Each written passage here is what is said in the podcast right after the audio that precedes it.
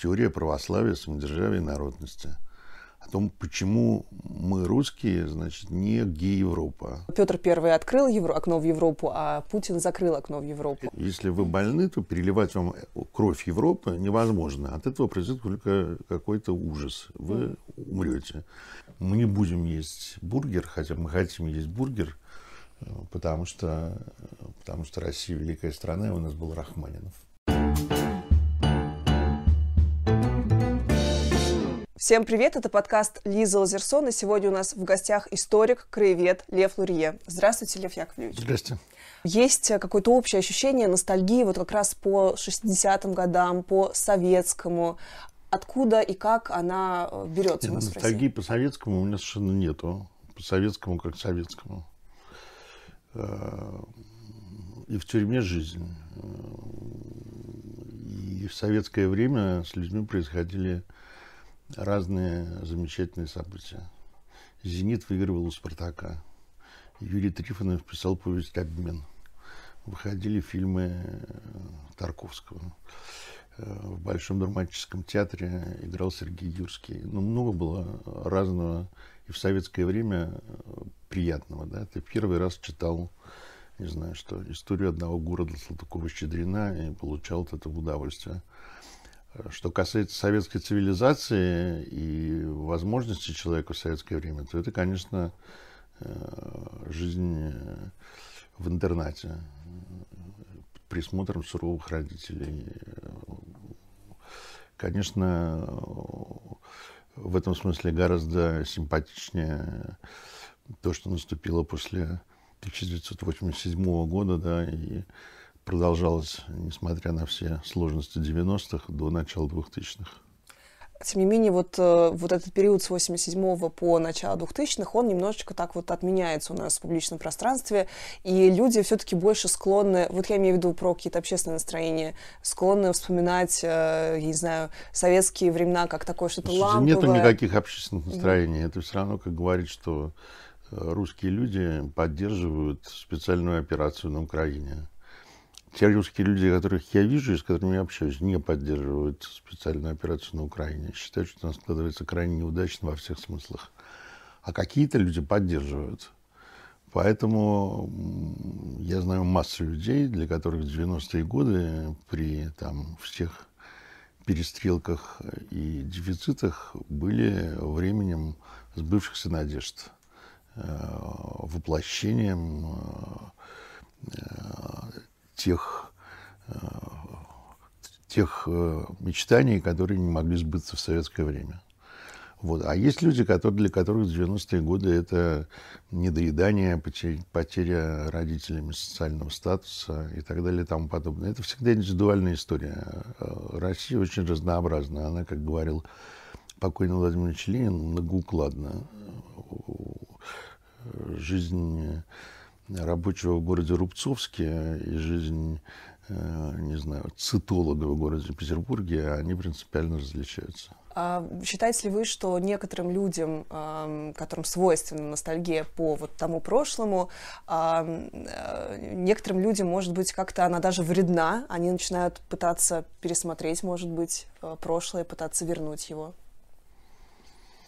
Слушайте, люди, как правило, наиболее сильные эмоции, наибольшую радость испытывают в молодости.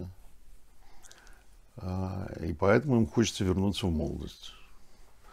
Поэтому для моего поколения, поколения Владимира Владимировича Путина, которому я принадлежу, вероятно, советская власть, то есть для части этого поколения, в то время, когда они из майоров становились подполковниками, получали долгожданную командировку в Германскую Демократическую Республику, и были молоды, и влюблялись в девушек, а девушки влюблялись в них, оно кажется самым симпатичным. Хотя мне кажется, что главные события в жизни Владимира Владимировича произошли как раз в 90-е годы, и ему надо было бы тосковать по 90-м годам, так же, как и события в жизни Патрушева, Матвиенко и вообще всего этого окружения, которое мы видели безопасности, да, это люди 90-х годов. Вот, поэтому их ностальгия по советскому времени, она связана исключительно с тем, что они были более гормональные, живые, и с ними происходили какие-то важные эмоциональные события в, 90, в 80-е, 70-е годы, и поэтому они о них тоскуют. И, наверное, когда я вспоминаю о каких-то сильных эмоциональных потрясениях, то и там каких-то первых влюбленностях, э, лучших друзьях, э, каких-то психодрамах, каких-то какие-то вещи, которые я там придумал, когда занимался там историей, какие-то рукописи, которые нашел в архиве, да, то, конечно, в молодости это производит гораздо более сильное впечатление, и поэтому, э, ну вот я пишу сейчас книгу о 70-х годах, поэтому 70-е годы для меня, значит, это вот какая-то цивилизация, с которой, с которой у меня много связано. Вот, но это не, это не означает ностальгию, это означает интерес. А вообще вот идея у элит, у глав э, государства, именно России, yeah. а, вот вернуть прошлое великое, восстановить какое-то былое величие, это популярная это не все идея? прошлое. Да, это идея... Вы все время генерализируете. У кого-то популярная, у кого-то непопулярная. Mm-hmm. Ну, хорошо. Думаю, что как минимум даже по а, официальным а, подсчетам значит, ФОМа, у четверти населения оно не популярно. Угу. Причем у ваших сверстников особенно не популярно. Поэтому у кого-то да, у кого-то популярно. А вот у самих элит, вот идея именно вот что-то вернуть, так, что, что такое элита? Значит, совершенно не уверен, что представление о прошлом у Фридмана, Абрамовича и даже Пескова примерно такое же, как э, у э, губернатора нашего города Беглова и каких-то других двух губернаторов, а также Владимира Путина. Это разные представления.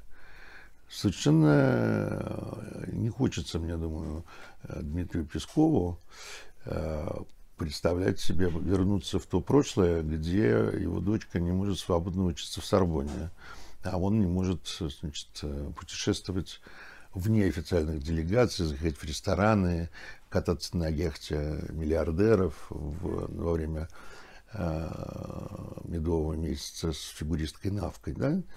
Это разные, разные вообще карасы. С другой стороны, да, существует э, некий комплекс неполноценности, вызванный приведший, собственно, э, связанный с теми же причинами, по которым развалился СССР. СССР был неконкурентоспособен. Он развалился, потому что он при своей неконкурентоспособности страшно напрягался, тратил огромное количество денег на оборону, благо деньги появились после того, как появилась нефть и газ в Западной Сибири. И, значит, э, всякий американский президент считал важным встречаться с Леонидом Ильичем Брежневым. И это было важно и для Леонида Ильича, и для какого-нибудь Ричарда Никсона. Вот. А потом выяснилось, что мы не справляемся с этим. И в результате случилось то, что случилось. Э, насильственно, так сказать, удерживаемые в принудительной дружбе страны Восточной Европы отвалились. Потом отвалились и союзные республики.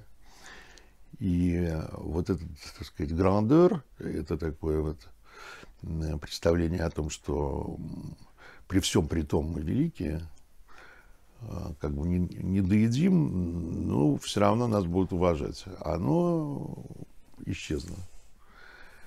Часть населения, особенно в э, начале 21 века, большая часть населения серьезно повысила свой жизненный уровень, особенно это касается города, да, освоила какие-то новые стили жизни, и появились какие-то возможности, которые у советского человека просто не было. Представление о комфорте, о уровне обслуживания, Э, бытовое воровство, в, э, исчезнувшее в ресторанах и при распределении, если есть деньги, можно купить, наличие автомобиля, возможность путешествия, все это вот сильно улучшилось.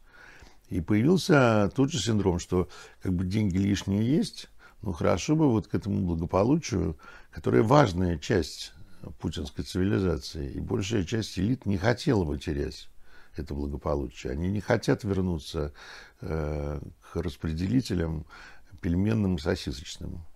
и к тому, что водку надо разливать под столом а пустую бутылку отдавать уборщице, чтобы не шумели. Вот. А они хотят, чтобы и суши были, и ГУМ полнится иностранными товарами, и одновременно, чтобы э, те, кто нас окружал, нас слушались, а остальные с нами были на равных. Вот такая, вот такая у них идея.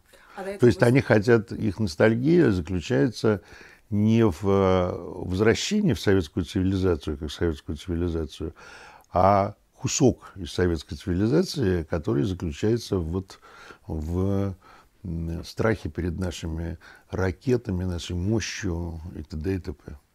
А, если брать какие-то исторические параллели, если они уместны, а, можно ли сказать, что до этого вот такой-то правитель тоже пользовался вот этой энергией Это обычная русская, это обычная русская история, по крайней мере, со времен Ивана Грозного, а, по одной из э, вполне убедительных исторических концепций. Ну, у России было как бы два пути. Один, условно, северное народоправство и отчасти Галицко-Волынское княжество, то есть нынешняя Украина. Это гораздо более западный вариант. Вече, посадник, ля-ля-тополя. -ля а другая часть – это Владимирско-Сульское княжество, которое первое подверглось монголо-татарскому нашествию, монголизации и приобрела, особенно в власти, некоторые азиатские свойства, идущие от Орды. Угу. Вот. И с тех пор вот это образование, выросшее на, в Москве, соединившее себе, значит, часть византийского наследия с э, наследием Чингисхана – они, да, вот это величие формальное, территориальное увеличение пространства, присоединение Сибири, Средней Азии, Кавказа, части Польши, Украины. Это все, так сказать, такой вот вектор русской истории, который очень редко прерывался. А, Лев Яковлевич, а вы проводите такое разделение между условно петербуржцами и москвичами, что вот э, петербуржцы такие наследники традиции новгородской, вечи, такой демократической? А Нет, не провожу. Москвичи э, сейчас э, цивилизационный э, разлом происходит по миллионникам. То есть, словно петербуржцы, москвичи екатеринбуржцы и новосибирцы – это одна цивилизация, может быть, томцы, жители Томска, вообще Сибирь вполне себе э, цивилизованная и свободолюбивая. А что касается малых городов, средних городов, которые э, строились вокруг крупных промышленных предприятий, закрытых в 90-е годы, то там ситуация другая. Это видно просто по всем результатам голосования, всем социальным опросам и так далее и тому подобное. Хотя, конечно, характер населения, качество населения, оно другое. Например, в Архангельске, Мурманске и Карелии, куда, собственно, и разбежались новгородцы после э, разгрома Новгорода Иваном Грозным, и черноземного юга, угу. так называемого Красного пояса, который включает в себя там и Ростов, и Краснодар, и Волгоград, и Курск, и Орел, все, что южнее Москвы. Там немножко другая цивилизация. Вы меня спросили о том, э, является ли вот эта э, любовь к величию каким-то э, новшеством, придуманным Владимиром Владимировичем Путиным и его окружением. Нет, не является. В этом смысле Путин вполне себе продолжает традиции и Сталина, и даже Ленина, который в 22 году сказал, Владивосток далеко, но город Танашинский. То есть пространство для него тоже имело значение. И, конечно, Николая II, Александра III и Петра Великого. Так что нет, э, это как раз часть э, национальной культуры. Раз уж вы заговорили о Владимире Путине как человеке вот в этой исторической традиции, вы обратили внимание, что у нас э, первые лица страны очень активно начинают, ну, буквально читать лекции по истории, какие-то свои собственные там изыскания, теории mm-hmm. разводить. Вот насколько это а, влияет на, ну, то, то есть на, на, насколько обращение к истории, насколько вот это вот увлечение историей может быть вредно конкретным людям, может быть противопоказано? Увлечение историей никому не вредно. Вообще читать это хорошо. Значит, э, ну вот Николай I, скажем, очень увлекался историей. При нем возникла э, теория, разработанная Сергеем Сергеевичем Уваровым, его министром просвещения, но вполне разделяемая Николаем I и господствовавшая в России, в политическом классе России, вплоть до последнего монарха. Теория православия, самодержавия и народности. О том, почему мы, русские, значит, не гей-Европа, да? и почему Европа для нас чужда. Это доказывается. Есть три постулата. Значит, мы православные, и тогда ничего другого православного независимого не было. А они все католики или из католиков образовавшиеся протестанты. То есть мы разные, принципиально разные. А когда русскому народу дают выбор, а, то он предпочитает сильную власть. Были варяги, взымали дань, значит, их изгнали. А, значит, брат пошел на брата, пригласили Рюрика Синего Светрувера и сказали, земля наша великая и обильна, но порядка в ней нет, приходите и владейте нами. Да? То есть пригласили царей. Когда в 1613 году Минин и Пожарский гнали поляков из Москвы, то Земский не сказал, друзья, давайте сделаем республику. Вот Пожарский замечательный президент, а Минин премьер-министр. Нет, избрали монархом Михаила Романова.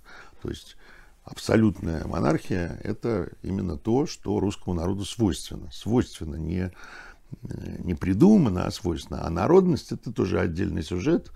Она заключается в том, что русский царь, ну и Путин Владимир Владимирович, конечно, они без всяких социальных опросов и выборов, как чуткая мембрана, mm. понимают волю народа и отражают его. То есть они есть равноденствующее геометрическое место точек. Вот, пожалуйста, вам доказательства. Вот исторический труд, который потом переписывался разными тогдашними Владиславами Сурковыми, там, Константином Победоносцевым, э, Львом Тихомировым. Много было людей, которые показывали, что это так. Европа, Запад и мы – это как два человека, которые принадлежат к разным резус-факторам. Если вы больны, то переливать вам кровь Европы невозможно. От этого произойдет только какой-то ужас. Вы умрете. Все европейские институты, разделение властей, многопартийность, э, значит, э, свобода разных стилей жизни, включая сексуальные, это все для России не подходит. И это популярно это не только в России, там кусками надо есть, вот там в Венгрии, да. Вот они проголосовали, и, э, значит, нельзя пропагандировать э, гомосексуализм. Феминизм нельзя, Потому что, потому что это нельзя. не в характере венгерского народа. Угу. Венгерский народ особый совершенно. И все, что хорошо для чехов, для венгров совершенно не годится. Вот так же и у нас. Если у кого-то годится, то это означает нормальность. Это означает, что этих людей каким-то образом сгипнотизировали на деньги Сороса, что случилось на Украине. Да? Мы должны вернуть украинцев вот к тому нормальному, к чему, да, к чему они привыкли. То есть они должны быть как русские, потому что они и есть русские такой мем был популярный про э, западное, да, его, его отсутствие, его изгнание из России, а, что Петр Первый открыл Евро, окно в Европу, а Путин закрыл окно в Европу. Это неверно. Путин... Э, э, Петр Первый ведь тоже очень относительно открыл окно в Европу. Почитайте Епифанские шлюзы Андрея Платонова, да? Первый главный архитектор Петербурга Леблон был забит палкой Петра Великого, дубинкой Петра Великого. То есть Петр Первый совершенно не собирался в Англии, который ему нравился, или в Голландии, заимствовать конституционную монархию. Он, он был абсолютно в этом смысле татаро-монгол. А, то есть власть сохранялась абсолютной. Я не помню, чтобы в начале XVIII века кто-нибудь пытал собственного сына, как это сделал Петр, и лично рубил голову стрельцам. Лично. То есть он был палач в этом смысле. Вот. Он заимствовал из Запада нужные нам примочки. Велодорожки. Э, ну да, велодорожки, новые ракетные двигатели, если переводить угу. на наш язык. Э, э, Астерию четырех фрегатов, первый русский ресторан значит, ассамблеи, танцы, декольте. Мерседесы. Путешествие за границу. Он первый, кто поехал за границу из русских царей, да. То есть вот предметы роскоши, военно-промышленный комплекс и часть быта. То есть быт довольно сильно изменился, как бы даже довольно насильственно, я имею в виду элитарный. И Путин абсолютно в этом смысле э, такой же. То есть э, он совершенно не против Запада. Он следит за модой. Вы видите, как он выглядит? Чудесно. Бриони. Чудесно выглядит. У человека потрясающий эстетический художественный вкус. Вот. И дочки у него, значит, э, много бывали на Западе. И первая жена его живет в Биорице, да. И, то есть совершенно не чужд ему Запад в этом смысле. Абсолютно но порядок должен быть русский. Вот вы сейчас мне скажете опять, что я генерализирую, но все-таки, когда в 90-е открылось вот это вот настоящее окно в Европу, так скажем, на Запад, то люди просто воспринимали, ну, ура, все вообще, что потоком сюда лилось. Можно вспомнить тот же самый Макдональдс с очередями в него. А теперь все эти каналы как бы потихоньку Слушайте, закрываются. Да, вы действительно генерализируете. Знаете, я основал э, такую важную школу, Петербургскую классическую гимназию, и преподаю там историю. А, и мой первый выпуск был в 95 году, то есть в 89 году я основал эту школу. Ну, огромное количество у меня, мои дети, мы не, не принимаем по блату, это государственная школа. Поэтому берем просто самых способных, которые способны выучить греческий, латынь, английский, немецкий, сильная математика у нас. И это довольно сложно. Поэтому дети у нас из самых разных социальных семей, но в основном это дети разной интеллигенции. То есть это может быть сын каких-то или дочка каких-то довольно богатых людей, которые вот образовались в 90-х, тогда они называли кооператоры, да, а может быть у него мать одиночка библиотекарша. Очень много детей в 90-е годы, это были походы э, на вещевой рынок с макаронами, потому что нужно было всюду экономить. Это потеря родителями социального капитала. То есть человек был какой-нибудь доктор физико-математических наук, а потом оказалось, что это совершенно денег не приносит. А приносит деньги, э, не знаю что, если ты автослесарь или если ты бандит. Вот, поэтому 90-е годы это не бургеры, а это гораздо более сложное явление это такая мутная вода. То есть это все равно, как если вы бы хвалили прелестный НЭП. Конечно, конфетки-бараночки и то и все, и джаз Утесова, а но с другой стороны, значит... Проституция, э, валюта. Проституция, валюта, несчастные лишенцы, потерявшие все, бывшие дворяне там и так далее и тому подобное. Так что очень сложное явление. И не было такого всеобщего восхищения Западом. Наоборот, в 90-е годы действительно это у многих вызывало раздражение. Угу. Потому что бургер одновременно означал невозможность его купить. То есть вот те люди, которые условно потом будут ностальгировать по СССР, они почти сразу э, начали это делать? Разные люди. Кто-то из этого вышел победителем. И в 2000-е годы, так сказать, растолстел. Очень важный момент – это 90-е годы, это для советского времени, как и для нынешнего, родители очень долго содержат детей. И поэтому у них есть не только социальная власть, но и в некотором смысле они финансово обеспечивают. А 90-е годы это то время, когда э, родители пришли на содержание детей дети быстрее приспособились, это как в эмиграции. 90-е годы это как бы страна вся переехала в другую страну. Если вот вы видели русских эмигрантов, да, то, как правило, люди, которые приезжают в моем возрасте, или даже 50 лет, они несчастные, потому что социальный капитал они теряют, язык у них никогда не бывает такой хороший, как, как на родине, а дети приспосабливаются гораздо быстрее. Поэтому дети успешные, и для родителей это в некотором смысле трагедия. Потому что меняются социальные роли. Вот то же самое случилось в 90-е. А, одна из эпох, которая вам вот нравится, это период между двумя революциями. И считается, поправьте меня, если это миф, расскажите, может быть, это действительно миф, э, что 913 год — это такой вот последний хороший год, буквально вот конец цивилизации перед началом катастрофы. Так ли это? Нет, если бы, если бы все было в порядке, то не было бы через 4 года 17 года. Дореволюционная Россия – это в некотором смысле власть Политов Матвеевича, если вы помните этот замечательный роман Ильфа и Петрова. Значит, это очень узкий круг, который практически не допускает политической конкуренции. Это такие любители, по-нашему говоря, фитнеса, э, скачек, охоты, вкусной еды, э, имений – поездок в Париж, да, гвардейские офицеры и близкие к ним люди. И это полная невозможность для самых талантливых людей из низов каким-то образом поменять свою участь. Условно говоря, если бы 17 года не было, то Никита Хрущев так бы оставался электриком в шахте на Юзовке, на не город Донецк. А сын рабочего суворовской стороны Алексей Косыгин никогда бы не стал премьер-министром. А э, Скорняк из Калужской губернии Георгий, Георгий, Георгий Жуков никогда бы не командовал Западным фронтом и не взял Берлин.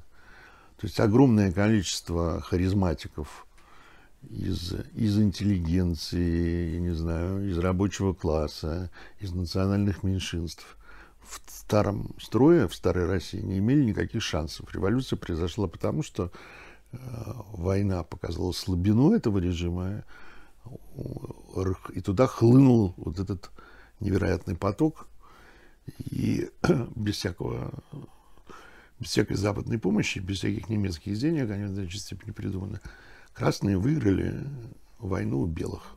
Белым при этом помогали все-таки довольно серьезно страны Антанты. Если бы революция ни на чем не основывалась, то она бы не победила. Вот так я скажу. С другой стороны, если сравнивать э, так сказать, цивилизационные вещи, цивилизационные, ну вот в нашем смысле, в смысле людей, привыкших к относительному комфорту, живущим в столицах, а не тех, кто в деревне, да, или не тех, кто на, на фабрике, то, конечно, 13 год – это высшая точка э, возможностей после э, революции первой, как известно, появилась какая-никакая Государственная Дума. Э, гораздо свободнее стала печать. Э, невероятные темпы роста экономики. То есть та задача, которую Владимир Владимирович Путин поставил перед нашим народным хозяйством, удвоение ВВП и жизненный уровень, как в Португалии, и которую мы не выполнили – была выполнена Петром Аркадьевичем Столыпиным и Владимиром Коковцевым. То есть темпы роста были китайские. Причем во всем, в количестве, в тиражах газет, в э, невероятные достижения в искусстве, значит, дягилевские сезоны, блок, а тут же тебе начинается Ахматова, Маяковский, Гумилев и все прочее. Не могу сказать, что так в прозе было хорошо, а вот в поэзии был невероятный подъем. А есть вот, объяснение, кстати, почему? Думаю, что из-за революции. Так же, как э, там Быков, Акунин, Сорокин э, и всякое прочее из революции 91 -го года. Революция всегда угу, для культуры имеет очищающее значение даже большевистская, то есть даже, даже когда большевики пришли к власти и зажали все, Серебряный век в литературе продолжался. Литература 20-х годов, и вот как раз проза 20-х годов гораздо сильнее, чем проза Серебряного века. Это проза Булгакова, Платонова, Зощенко, Бабель. Э, Бабеля. То есть это, это невероятный культурный подъем. Вот. И это тоже следствие революции в некотором смысле. Вот. Так что вот так вот. А, если говорить про 2019 год, который тоже стал таким последним вот в старой эпохе, его можно считать таким тоже последним хорошим годом перед э, катастрофой какой-то?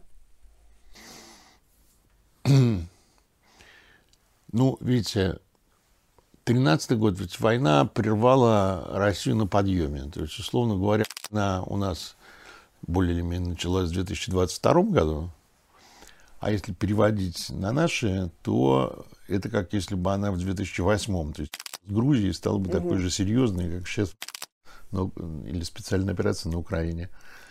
А, то есть представьте себе вот эти два тучных путинских срока, которые, бац, сразу вот таким образом обрываются. Так случилось в 2014 году. И, конечно, с 2014 годом чрезвычайно похож 2022.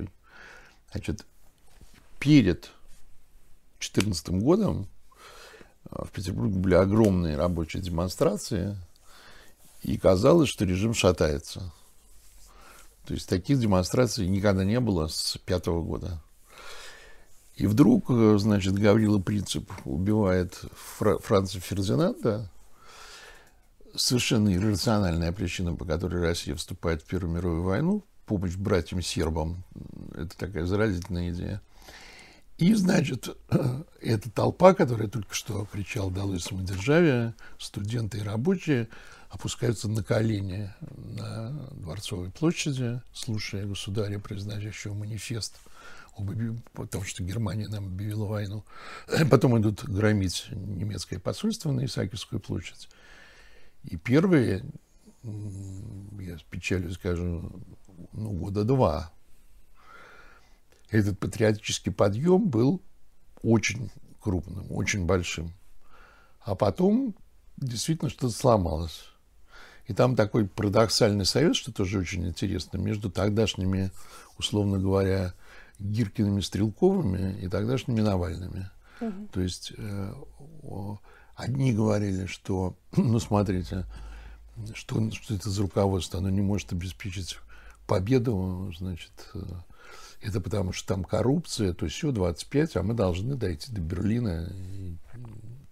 А другие говорили, что, ну, что главный враг в собственной стране э, надо превратить империалистическую войну в гражданскую, а третьи говорили, что нужен мир без аннексии и контрибуции, но это вот все вместе объединилось в недовольстве режимом, который пал довольно мирно за пять дней, с 23 по 27 февраля 1917 года. А, и, и опять же, если вот мы такую проводим уже аналогию, немцы, которые в тот момент вот видели все эти погромы посольства, а, разграбление лавок немецких, mm. что они ощущали, вот такие пер первые жертвы той еще культуры отмены, что они ощущали? Ну, естественно, они ничего хорошего не, не, не ощущали, часть из них сослали, значит, немецкие поданные, часть немецких поданных, значит, как евреи при советской власти, меняли свои немецкие фамилии на русские, чтобы не так э, выделяться. Это неописанная такая трагедия, незамеченная на самом деле русскими.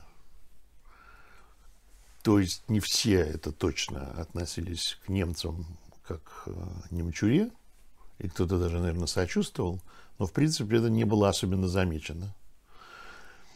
Вот. Э, ну, конечно, это не было таким... Положение немцев, которые жили у нас э, после 1941 года, было гораздо хуже, чем положение немцев после 1914 года. Угу. Ну и немцы э, к русским, и об этом очень много писали, возвращавшимся из-за границы, которым надо проезжать в Германию, тоже относились без большой любви. Так что я не могу сказать, чтобы в России это был такой, может, такими уже массовыми нарушениями прав человека, а это было везде. А вы говорите, что не вполне была такая очевидная э, ну, вот, необходимость, что ли, этой войны, да, вступления России в Первую мировую войну. А как вообще вот народу, людям это пытались объяснить, и как они первоначально на это реагировали? Вы же говорите, что все, в принципе, в патриотическом таком угаре объединились очень быстро. Ну, крестьянам ничего не объясняли. Война и война, значит, военнообязанных призвали, э, какие-то, значит, патриотические стишки, плакаты, э, изображающие немцев в виде, не знаю, жирных свиней. А, но это хватило на довольно, ну, то есть хватило года на два. А потом все-таки началась усталость от этой войны, если вы помните, на Западном фронте без перемен, ты сидишь э, в траншее и ждешь, когда тебя убьют. А если тебя вызывают, тут поручик говорит, э, за царя, так сказать, вперед, то это почти наверняка смерть от пулемета, от пулемета, да. От этого люди устают, и в семнадцатом году это все разваливается, фронт разваливается, все дезертируют и так далее. То есть э, такое немцеедство, оно довольно быстро выветривается под, э, под, под э, тяготами военной жизни. Если не очень была такая вот э, объективная, скажем, вынужденность да, вступления России да. в Первую мировую войну, какова тогда роль была вот единоличного решения Николая II вступить? Николай II колебался.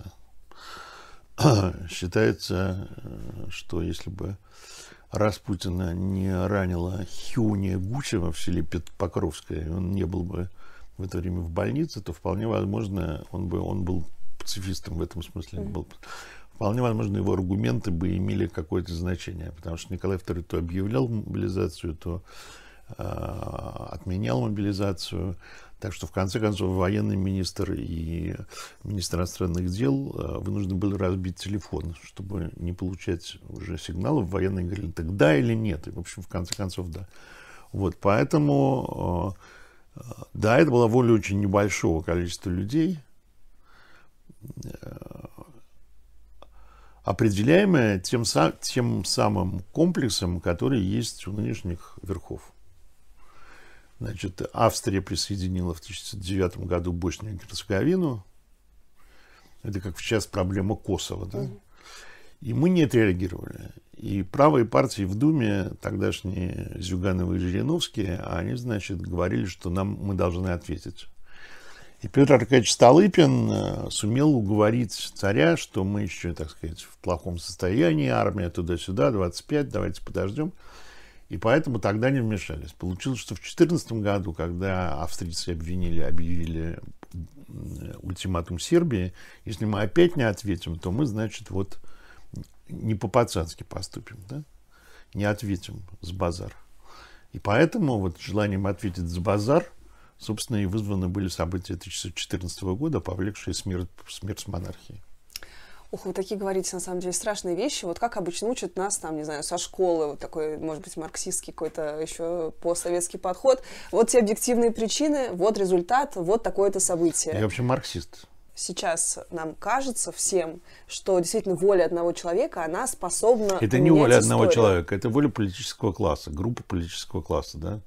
Мы же читали эту страшную статью какого-то э, ученика Щедровицкого в РИА Новости, да? Ух.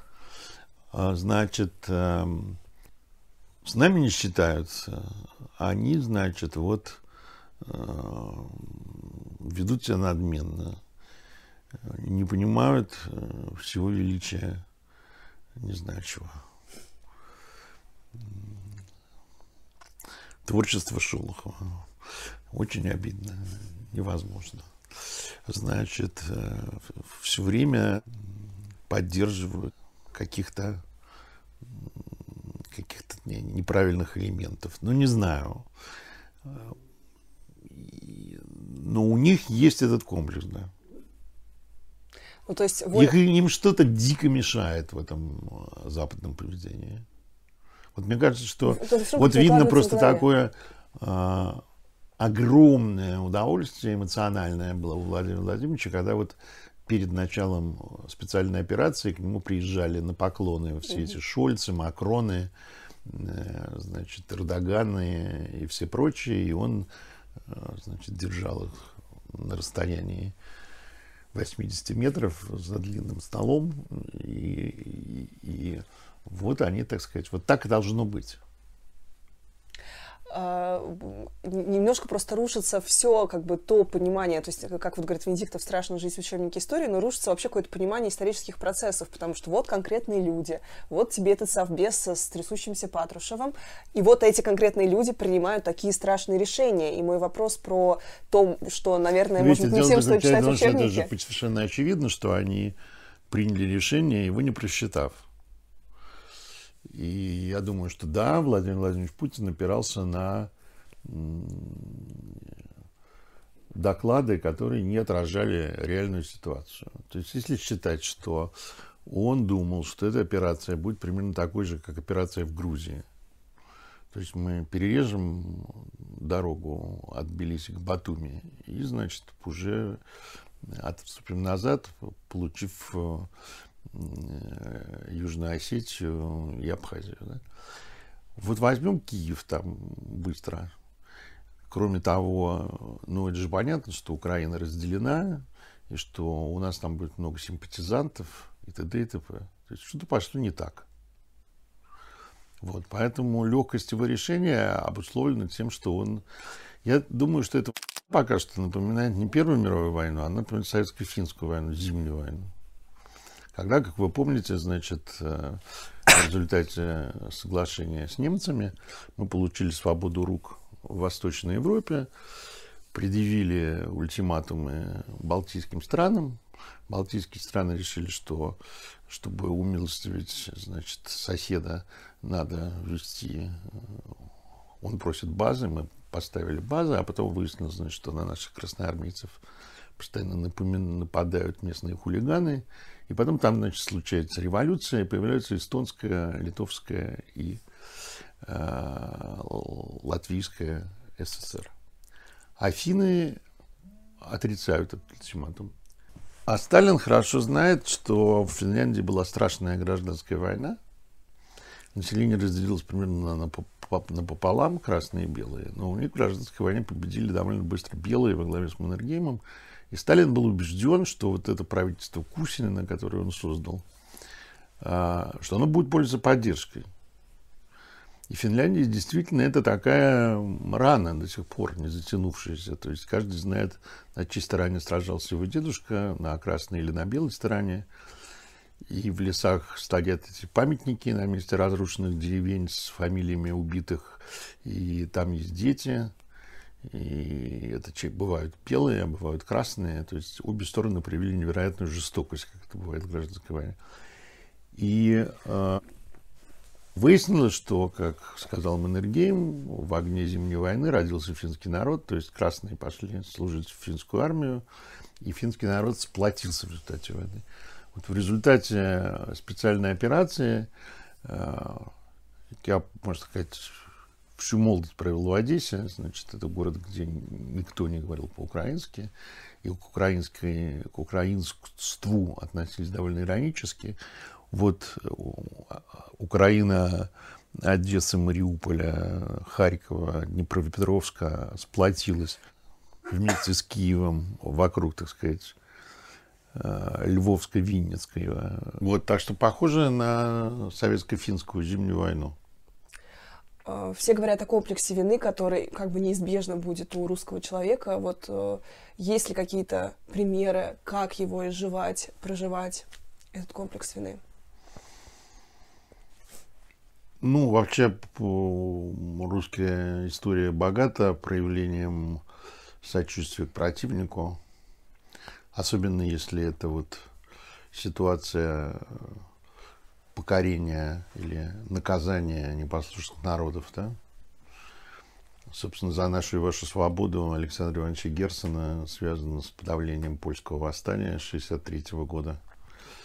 Мы помним выход Натальи Горбаневской и ее товарищей на Красную площадь по поводу Чехословакии.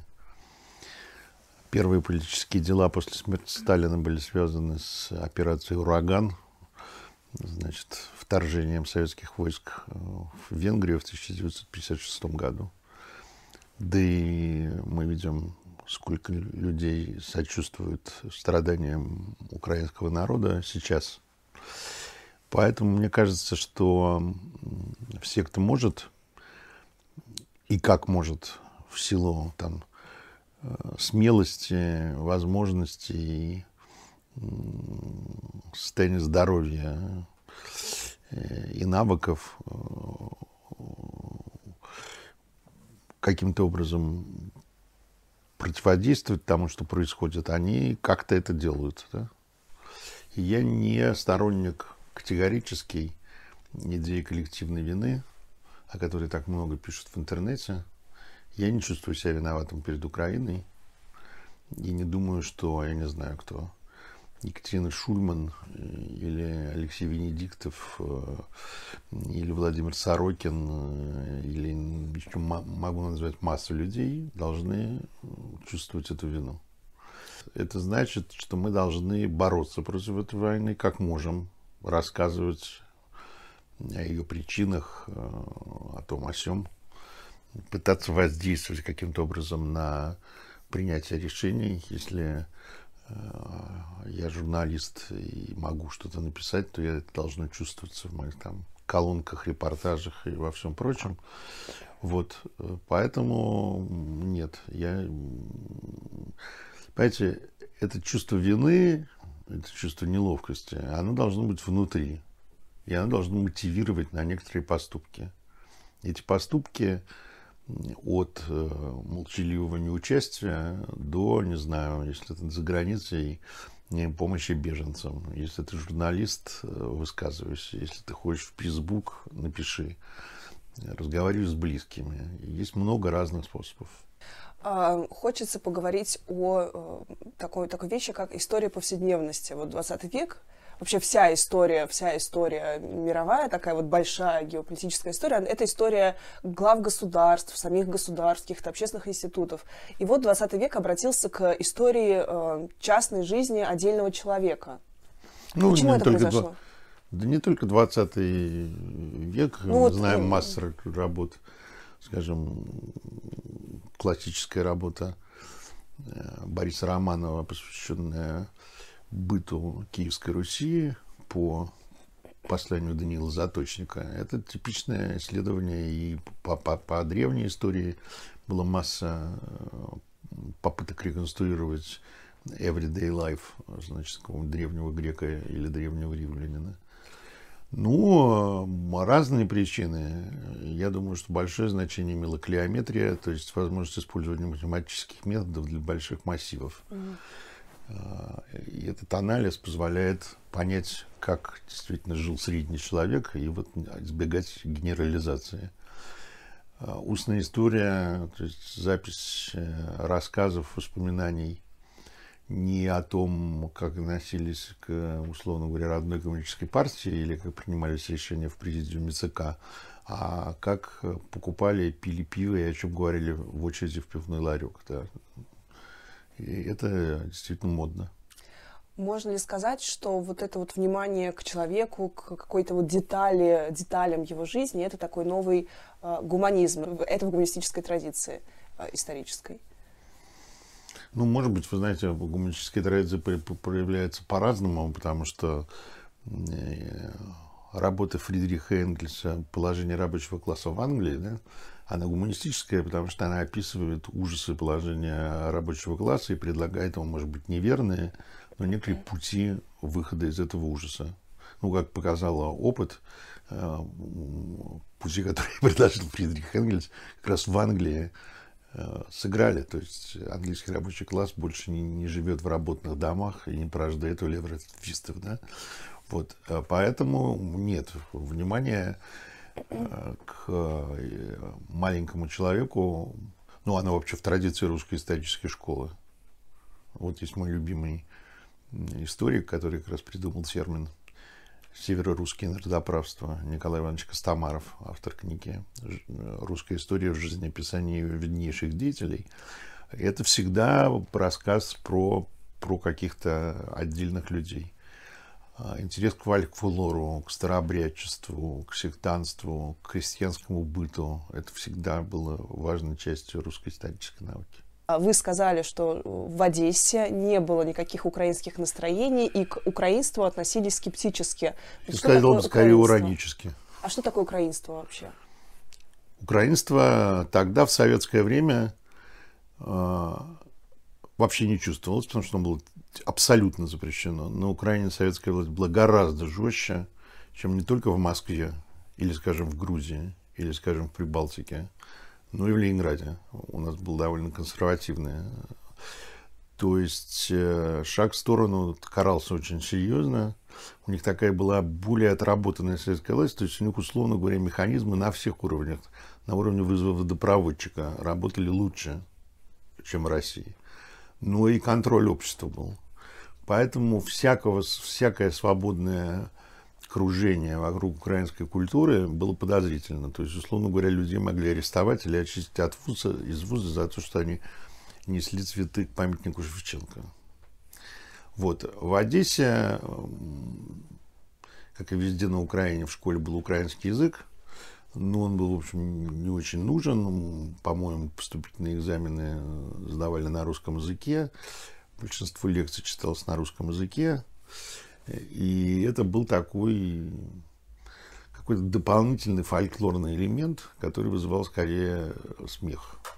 Великая русско-еврейская одесская литература, она русская, да, как и киевская, да, все-таки Булгаков писал по-русски.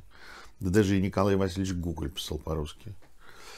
И при всей моей любви к Украине, все-таки Леся Украинка, Иван Франко и Котляревский, и даже Тарас Шевченко, который, конечно, гораздо сильнее всех. Но это не э, Толстой, Достоевский, Пушкин и все прочее. Ну, ну, это очень тяжелая проблема для Украины, и они, собственно, про это говорят. А, сочетание русского языка и украинского губительно для украинского, потому что у русского гораздо больше охват, охват количество книг, э, условно говоря, почти вся мировая литература, ну, сейчас немножко поменялась, потому что английский стал очень распространен, книги доступны, но тогда в советское время было понятно, что вся мировая литература есть по-русски, а по-украински ее просто нету, потому что не Зачем? нужно, потому что все читают по-русски. Я помню, что я ездил в археологические экспедиции, и я помню, как приехал какой-то археолог из Киева, а, явно, так сказать, живущий вот национально-романтической легендой. И он пел какие-то украинские песни и рассказывал про разных гетманов. И это выглядело, это произвело на меня сильнейшее впечатление. И это выглядело дико экзотично. То есть в Одессе это, ну, как все равно приехал, не знаю, марсианин или нет, но э, кто-то очень странный. То есть это абсолютно тогда был русский город. Угу.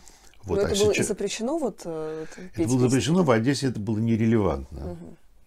То есть я знаю довольно много про украинское национальное самодвижение, про там Василия Стуса, про Черновила, потому что я читал хронику текущих событий тогда, и у меня было много знакомых диссидентов, и в лагерях они сидели с украинцами, и я кое-что знал про э, про АУН и про партизанское движение на Украине после 1945 года. Мой дедушка заканчивал свою жизнь профессором Львовского университета, и я к нему ездил и видел на Лучаковском кладбище, где он сейчас лежит, значит, могилы наших э, солдат и офицеров, в основном НКВД, которые были убиты во время этой войны. Так что, и как позже выяснилось, э, домработница моего деда и, и вот жены, он потом женился второй раз – тоже доцент Львовского университета, такая тихая женщина из сельских учительниц, которая всегда сидела и читала ремарка по-украински.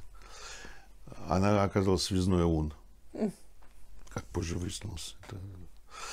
Вот, так что во Львове там действительно ты чувствовал, что ты в другой стране, там все говорили по-украински, а в Одессе, ну, в Киеве я был всего один раз, поэтому мне трудно генерализировать, а в Одессе, ну, кроме, так сказать, певучести разговора, вот, э, поэтому, да, поэтому для меня, то есть я поэтому, в каком-то смысле, я понимаю Владимира Владимировича Путина, которого, я думаю, такие же воспоминания об Украине, как и у меня, потому что мы сверстники, он меня на два года моложе.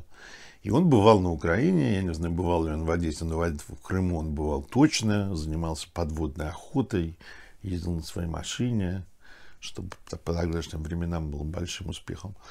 И он знал, что они говорят по-русски, и что к Украине по ощущению у них никакого отношения особого нет, культурного.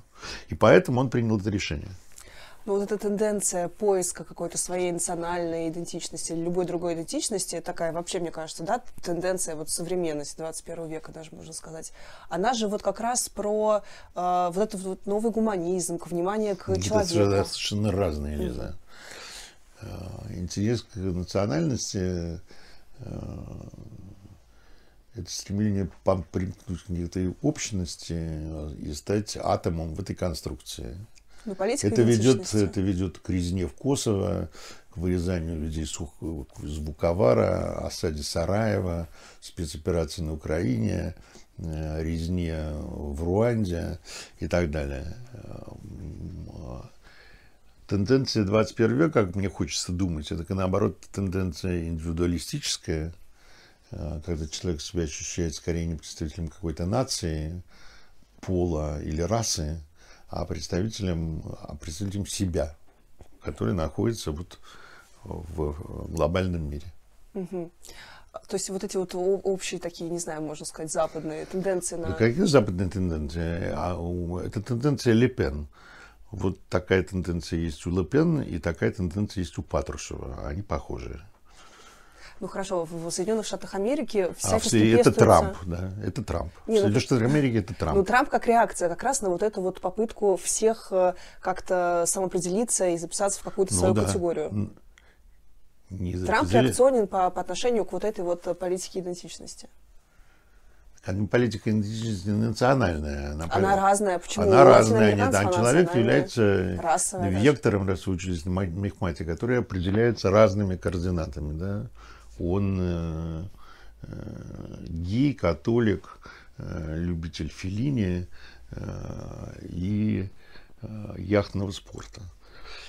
То есть там много разных, большой набор но при этом он итальянец или еврей.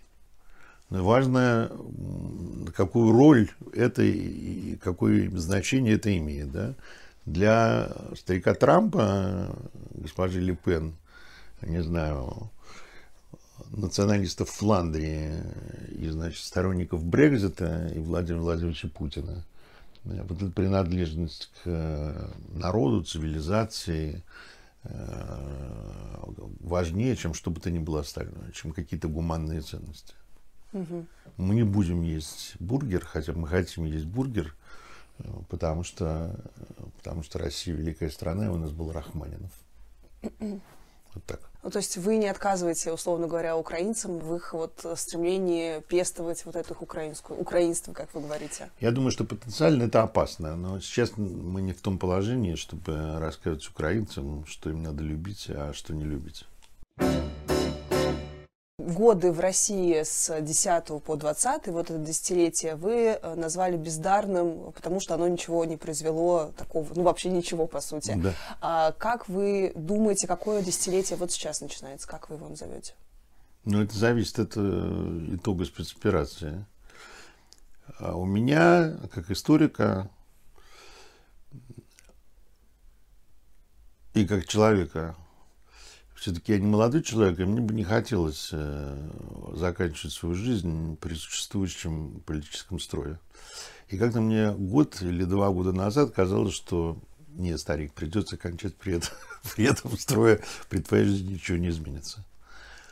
Началась, как это не отвратительно, сопряженная там с почти геноцидом, четырьмя миллионами беженцев, разрушенным Харьковом, бомбежкой Одессы, началась движуха.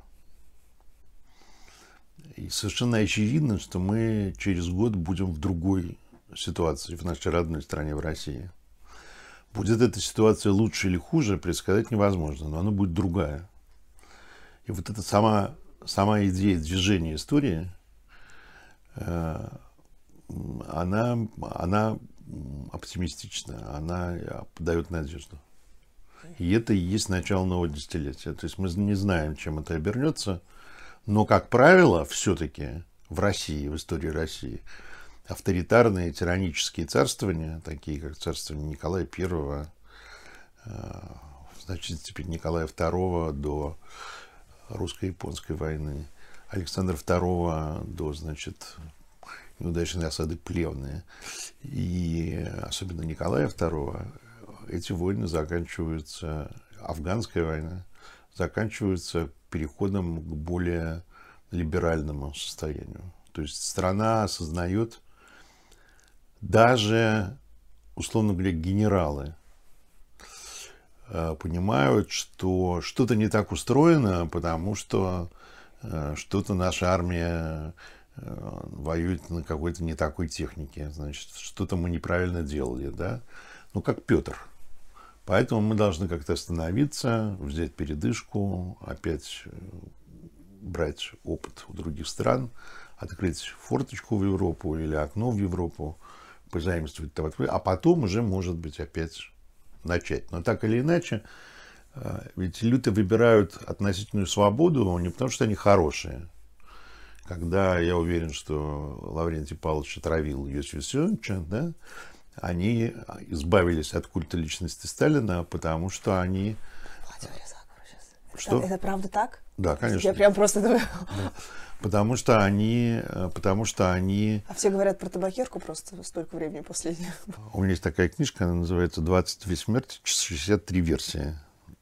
Как раз про все эти смерти в русской истории. Вот я подробно... Класс, я, я, я, я у не меня знала. большая я... книжка про Берию. Я, я, я знаю, что это такая есть версия, но я не думала, что вот не, такой не, история, как Лев Лурье будет. Нет, так она выдвинута была сразу после смерти Сталина. Это почти, почти э, доказано. Лев Яковлевич, у нас последняя рубрика «Вопросы из анкеты для девочек». Угу. В моем детстве, вы знаете, да, были да, такие конечно, анкеты? Да, конечно. Я школьный учитель, даже А, точно. Может быть, даже заполняли кому-то из уч... учениц, учеников. Ну, у меня все-таки была выдающаяся школа, они, но тем не менее, они, конечно, заполняли анкеты для девочек. Тоже. Бывало, да. А, я обычно сдаю на «ты», но вам, конечно, mm. вы буду, я тут не смогу. Mm. Любимый цветок? Астра. Любимая игрушка? Лего. Ваше лучшее качество? Сан- сангвинистический темперамент. Качество, которое вам не нравится в себе? Лень. Ты не верю, вот когда такие ответы лень. Все говорят лень, потом там, да. А, ну, как-то лень у вас она такая суперпродуктивная лень. Такая, знаете, лень, как э, чтобы Ну, не знаю, может, это такая читать, но вообще ленивый. Что, я лежу, читаю и пишу. Вот и все мои занятия. А, любимый мультфильм? Наверное, Винни-Пух. Любимая подвижная игра? Футбол. Играете до сих пор? Нет, уже честно не играю, больше смотрю. Любимая еда? Любимая еда сашими. Любимая книга? Война и мир. Браво, хочется сказать. Ну так, не, не банальный ответ. Что вы делаете в свободное время? Не знаю. Сейчас э, в свободное время сижу в интернете. А, вы влюблены? Да. Самое знаменательное событие в вашей жизни? Самое знаменательное событие в моей жизни – находка некого архивного документа, который, существование которого я вычислил, и потом вместе с своим автором нашел. С Рогинским? С Рогинским, да. А, о чем вы жалеете? Ой, об огромном количестве упущенных возможностей и его вот линии. Кем вы хотите стать? Путешественником. Чего вы боитесь? Ой, много чего боюсь. Практически всего. За что вам стыдно перед мамой? Перед мамой за что стыдно? Ну, да, наверное, я был недостаточно теплым в последние годы жизни мамы. Мог бы быть поласковее. Лев Яковлевич, спасибо вам большое. Спасибо вам.